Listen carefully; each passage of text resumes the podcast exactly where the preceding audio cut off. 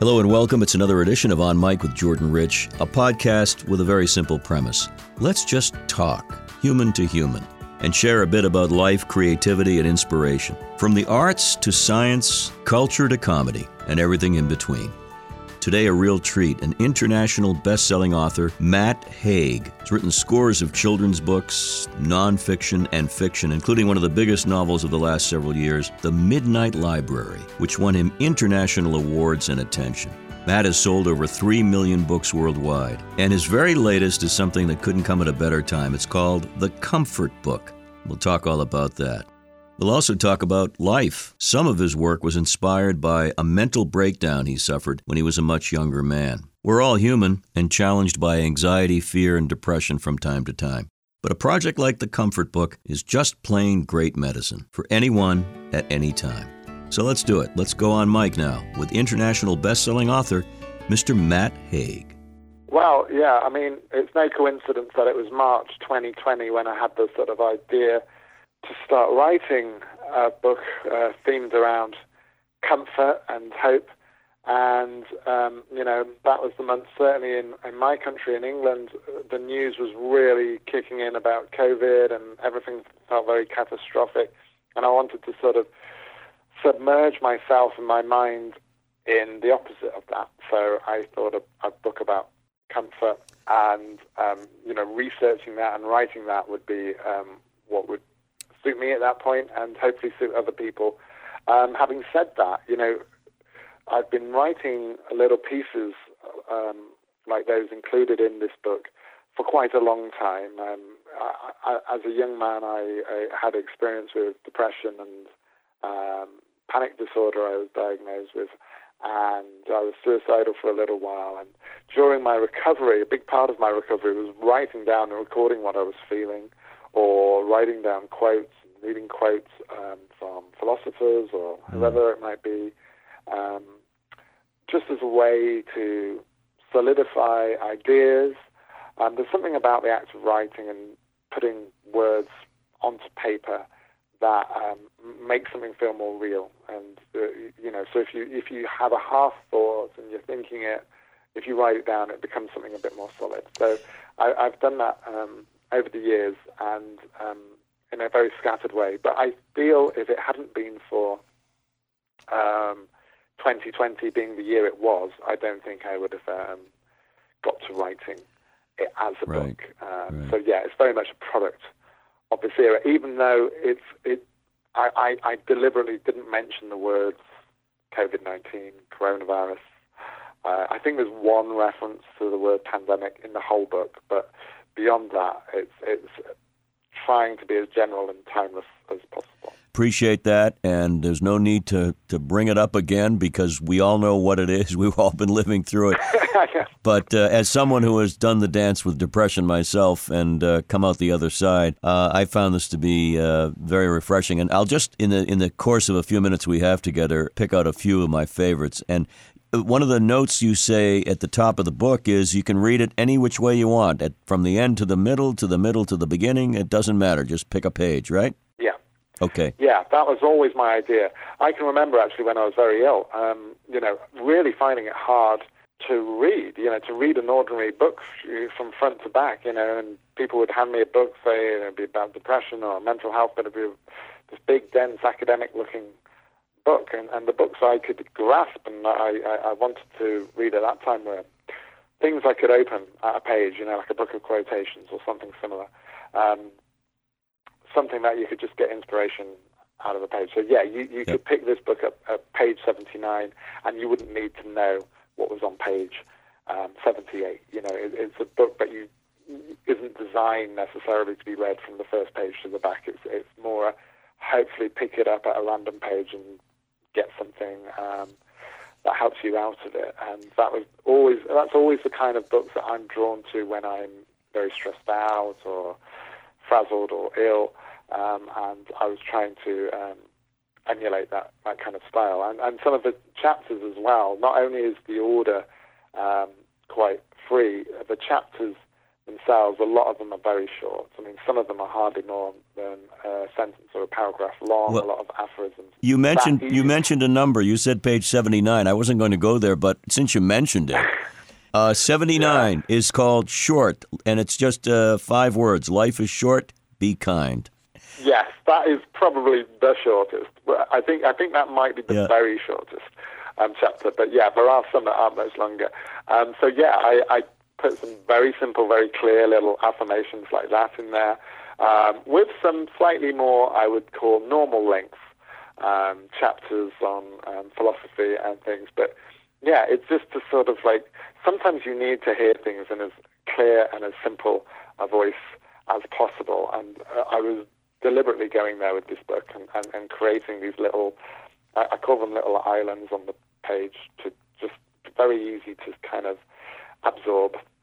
Well, one of the islands that I loved is right before part three. It's called You Are Waterproof. And I'll just quote you It is easier to learn to be soaked and happy than to learn how to stop the rain.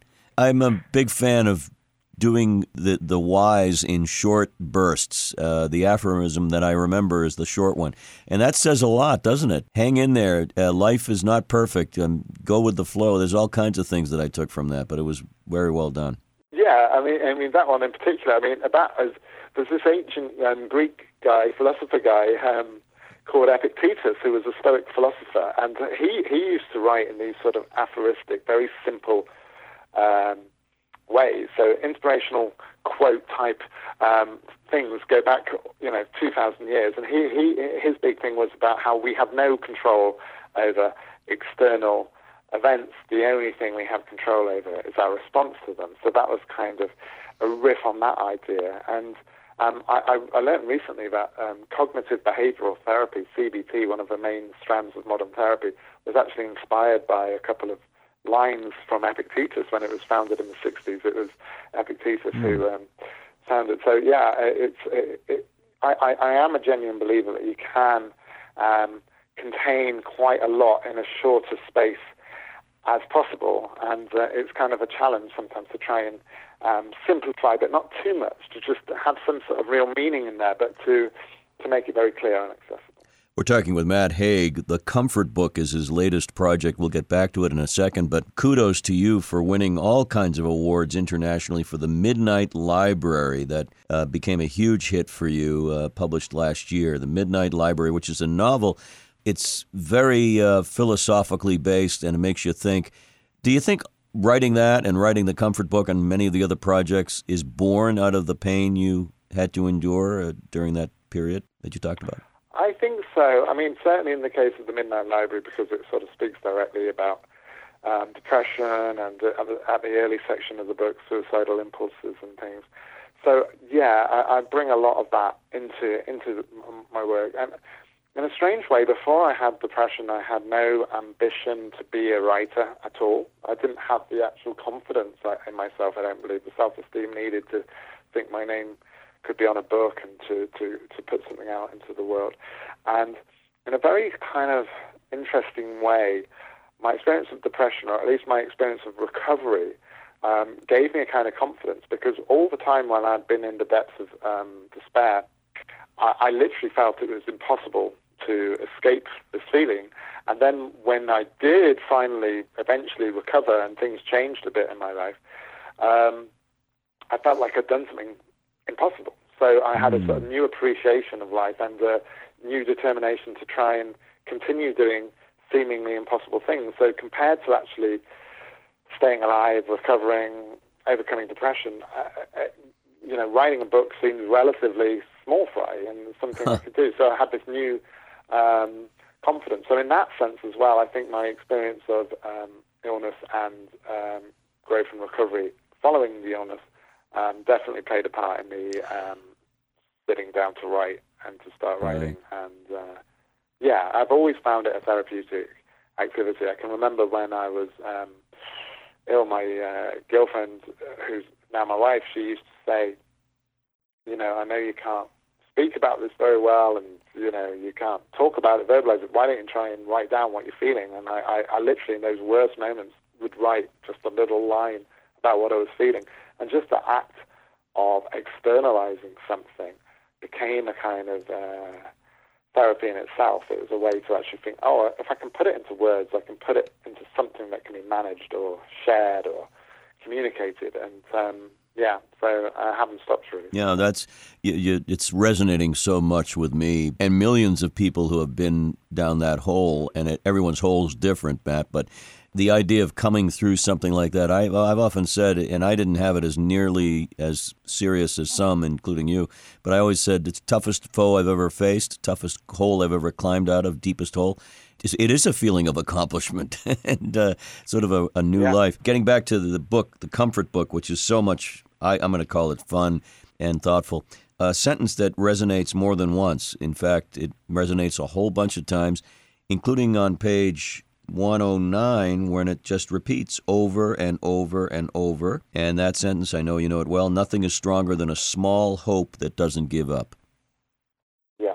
Well, you know, again, a very sort of simple truth, but one that you need to repeat to yourself sometimes and when you're sort of lost. And um, yeah, I strongly believe that. You know, I held on for a long time, a lot of days when I thought I couldn't even make it through the day, you know, back to back, 24 7 and, um, you know, uh, this is what frustrates me when um, you hear sometimes media commentators or other people, whether they're talking about a celebrity or a sports person, and, and making the implication that mental illness is weakness.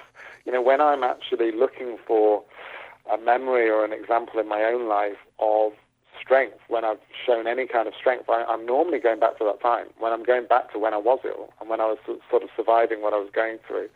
That um, to me, you know, was strength. Yes, the illness was uh, physically and mentally making me weaker in uh, in a superficial sense, but the the self that was sort of experiencing that and surviving that that was that was strength. So, um, uh, you know, nothing really is stronger uh, than that hope that somehow gets you through and keeps you going through the days.